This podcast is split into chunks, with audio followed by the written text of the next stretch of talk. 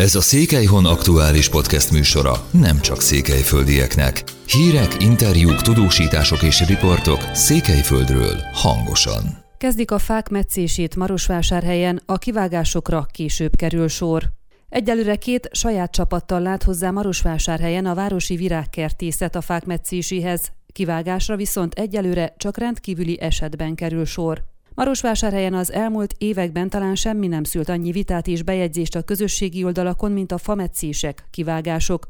Sokan kérték, hogy metszék meg a fákat, mert azok túl közel vannak a tömbházakhoz, illetve számos olyan igény is volt, hogy régi nagy fákat vágjanak ki, mert akadályozzák a parkolást, zavarják a lakókat. Sokan voltak azok is, akik sérelmezték, hogy a szakszerűtlen metszések halára ítélik a fákat, megfosztva a várost a dús koronájú, oxigént és árnyékot biztosító fáktól. A korábbi városvezetés több magáncéggel is dolgozott, mellőzve a városháza alárendeltségében lévő virágkertészetet, ahol szakemberek is voltak.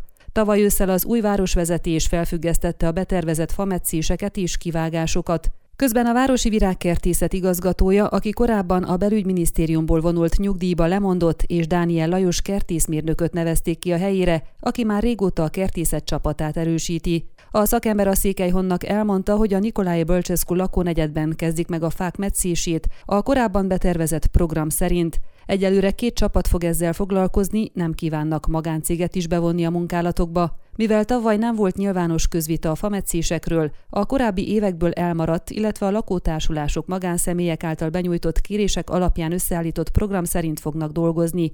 Azért kezdik a Bölcseszko negyeddel, a Szabadság utcai tízemeletes tömbházak környékével, mert ott már évek óta nem voltak metszések, de következik a Bodor Péter utca és környéke, majd a többi negyed is. A lakókat értesítik a munkálatokról, hogy tudják a parkolóautóikat elvinni a helyszínről. A tervek szerint a levágott faágakat, nyesedékeket 24 óra alatt elszállítják a helyszínről. Korábban megtörtént, hogy a nyesedékek hetekig, hónapokig ott maradtak, és emiatt a városházát a környezetőrség több alkalommal is megbüntette. Megkérdeztük azt is, hogy mi lesz a fakivágásokkal, amelyeket szintén felfüggesztettek a tavaly ősszel. Mint Dániel Lajos elmondta, egyelőre nem alakult meg a városházi és virágkertészeti alkalmazottakból, illetve a civil szervezetek képviselőiből álló bizottság, amely dönt a fakivágásokról, így ezekre egyelőre nem kerül sor. Természetesen, ha vannak sürgősségi esetek, például egy fa megrepedés veszélyezteti a parkolóautókat vagy járókelőket, akkor azt kivágják. Ön a Székelyhon aktuális podcastjét hallgatta. Amennyiben nem akar lemaradni a régió életéről a jövőben sem,